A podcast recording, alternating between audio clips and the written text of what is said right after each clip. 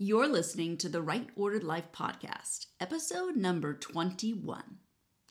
Are you born with confidence? Did you learn it? And how do you build rock solid confidence that doesn't fold like cheap lawn furniture when you face a fear or a challenge? On today's show, I'm unpacking self confidence in a new way to help you shrink your insecurities, empty out old stories, and feel stronger putting yourself out there and pursuing your calling. That's coming up now. I'm Stacy Santiago, and I'm here because I see you. If you're hearing my voice right now, chances are you're disappointed, grumpy, and honestly sick and tired of not having the time and energy to do it all. Here's the deal I know that most days it feels too hard to be a good mom who successfully keeps her family and job going. It's normal to feel this way. I've been exactly where you are. As a board certified coach and licensed professional counselor, I've helped hundreds of clients connect with God, be happy at home, and do meaningful work without running out of time or energy. When you tune in each week, you're going to learn proven tools to live a right ordered life of faith, family, and purpose that you want to wake up to each day. Self confidence is not a black and white as either you have it or you don't. There are so many factors influencing your degree of confidence your personality, past events and traumas, wins and defeats, messages from people around you, cultural standards of beauty, and the thoughts your mind creates about yourself. Let's look deeper at this for a minute.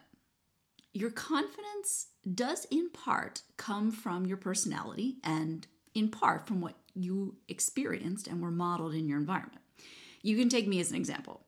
My temperament is choleric, which, if you're familiar with the four temperaments, it means I'm naturally fiery, quick to take action, and ambitious. On the DISC, D I S C, which is a personality profile, I'm a 99% D, reflecting that I like to take action, be decisive, take risks, lead, and be a self starter. Now, I'm not big on assessments, but in this case, it's helpful to name and describe how I naturally show up. How about the learned part of confidence? Hands down, I get that from my dad.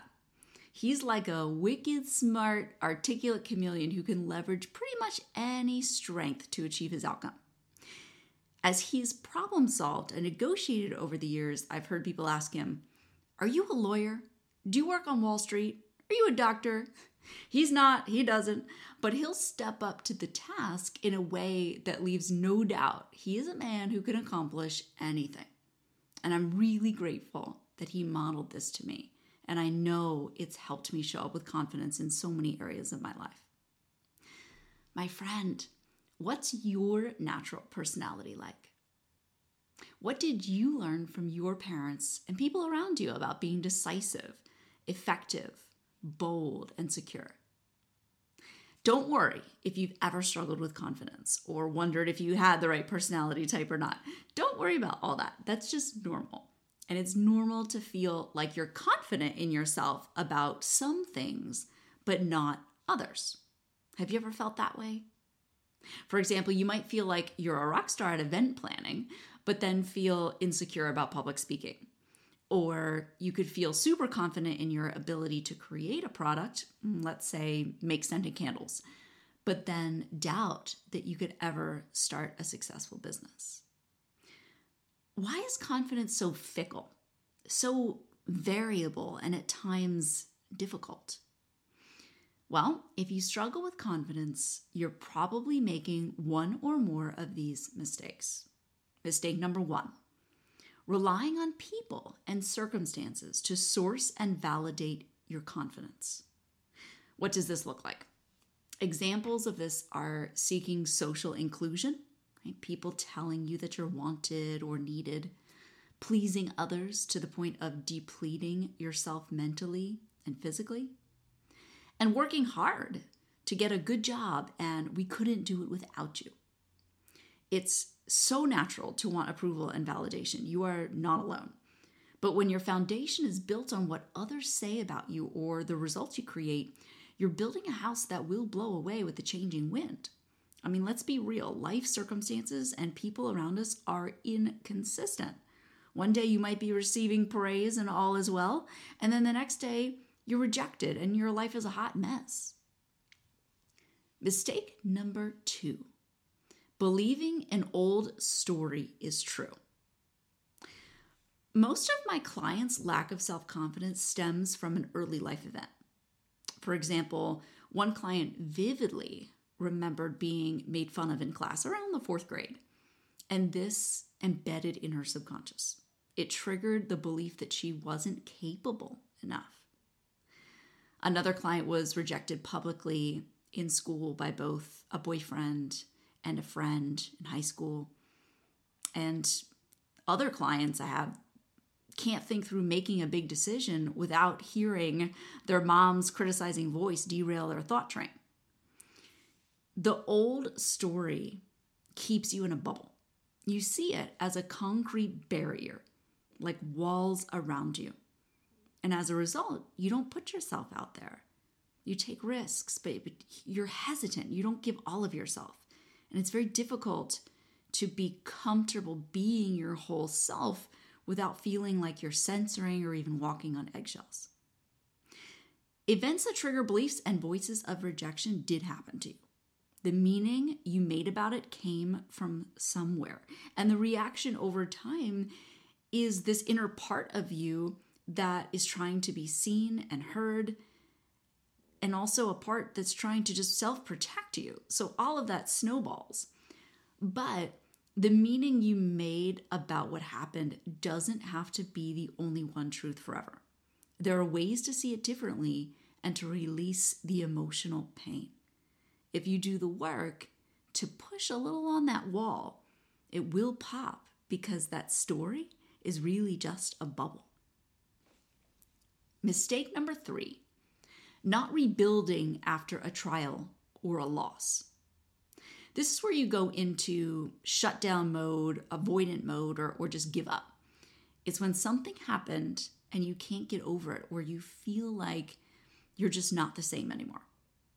An example of this could be the end of a romantic relationship, a colleague betraying you, or trying to achieve something but you weren't successful.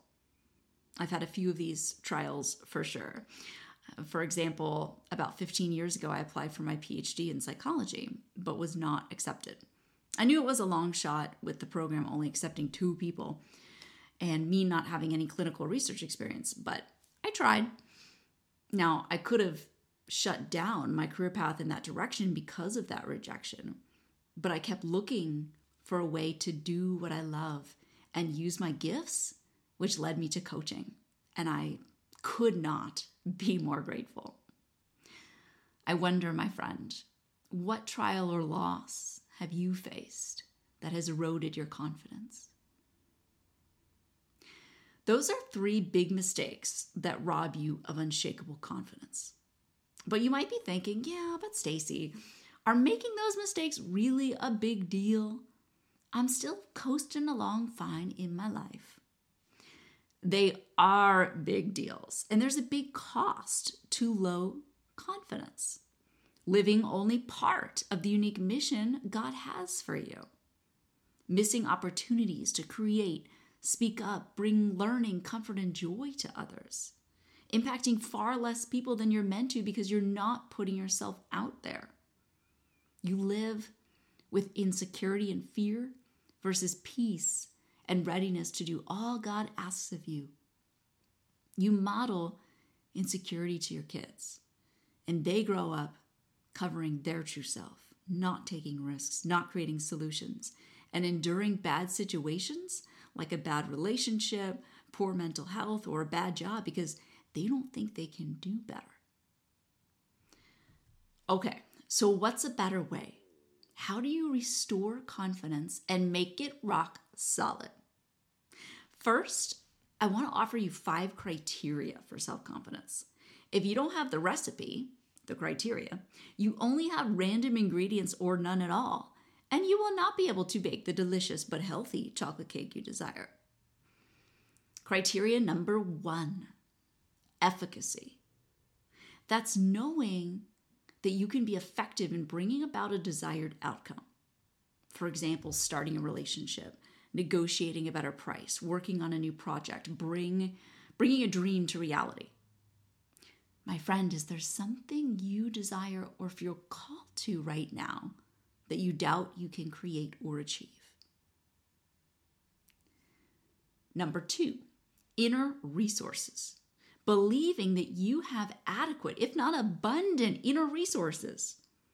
For example, intelligence, creativity, attention to detail, determination. This is your treasure chest of skills, knowledge, charisms, and qualities that equip and empower you.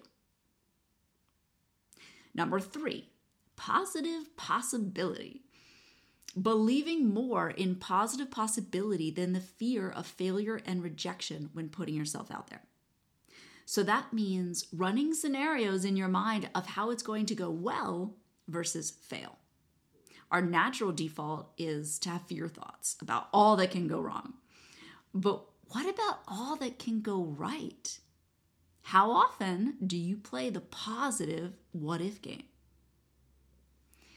Number four, positive self talk. Thinking more positive or at least neutral thoughts about yourself than negative critical ones. For example, when you wake up in the morning and start thinking about your day, when you look in the mirror, how do you feel about yourself?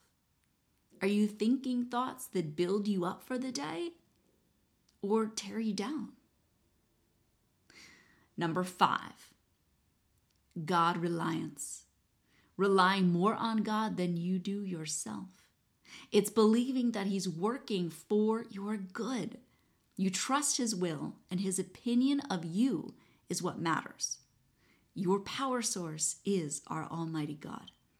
We have His Spirit within us. Listen to Romans 8 11. And if the Spirit of Him that raised up Jesus from the dead dwell in you, He that raised up Jesus Christ from the dead shall quicken also your mortal bodies because of His Spirit that dwelleth in you. My friend, what's your ratio of self reliance to God reliance? For a long time, I was about 90% self reliance and 10% God reliance. That's shifted for me significantly over the years, like sliding down toward the other end of the scale. I'm still not where I'd like to be, but I'm working on it. How about you? To recap, the five criteria for self confidence are efficacy, inner resources, positive possibility, positive self talk, and God reliance. Now that you know the mistakes that drain your confidence and the criteria needed to boost it, I want to walk you through four specific shifts you can make to restore or boost your confidence, plus a specific activity you can do. I have all my clients do it that can immediately supercharge your confidence.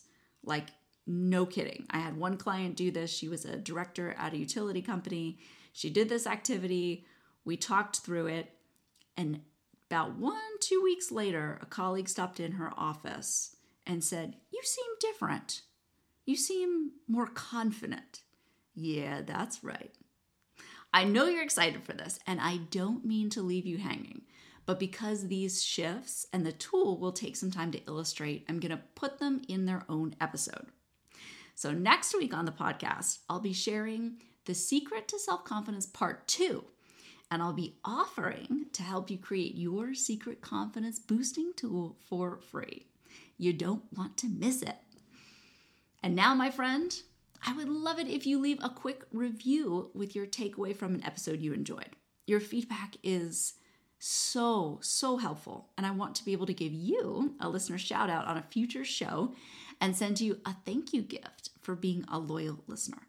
It only takes 60 seconds. Scroll right down below the list of episodes in the Apple Podcast app to where you can tap, leave a five star rating, and just below that, click write a review and please don't be a stranger. This podcast thing can feel one way at times, without dynamic audience engagement.